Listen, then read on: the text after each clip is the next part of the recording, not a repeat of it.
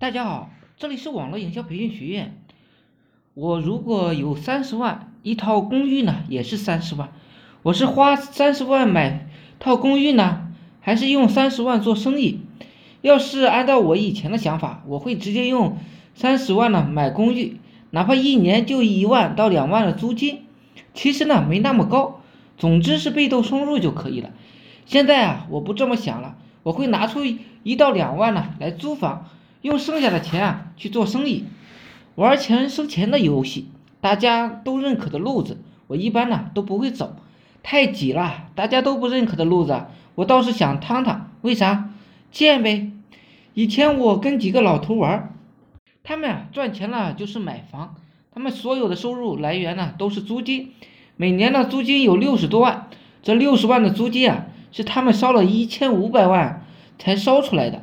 他们一直都是我的偶像，我一直都在学习他们，复制他们，直到有天我遇到了小李，我才知道我以前是错误的。小李告诉我，他手里啊有六十多万，这六十多万呢是怎么花的呢？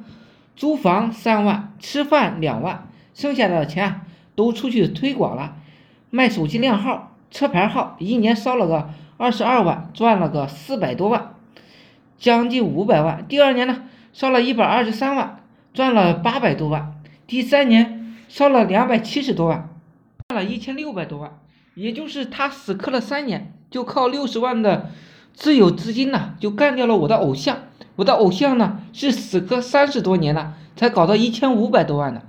小李告诉我，他现在做二手车，拿出一百万呢烧招代理，一个代理收费一万，呃，现在他有二十多个搞培训的老大那儿烧。一百万三个月烧完，就收了七百多个代理，七百多万的纯收益啊！用钱赚钱呢是最快的，大舍大得，大开大合嘛。坐着小李的跑车，我有点恍惚。他死磕三年就搞到了一千多万，我死磕十年呢也没有赚到这些钱，是不是我磕错地方了？现在我越来越认同一句话：现金为王，抵御通货膨胀最佳的方式就是。赚钱的速度啊，必须要快一点，再快一点。好了，今天呢就讲到这里，希望我说的思想能让你摆脱生活的贫困。大家有兴趣的可以加我微信二八零三八二三四四九，谢谢大家，祝大家发财。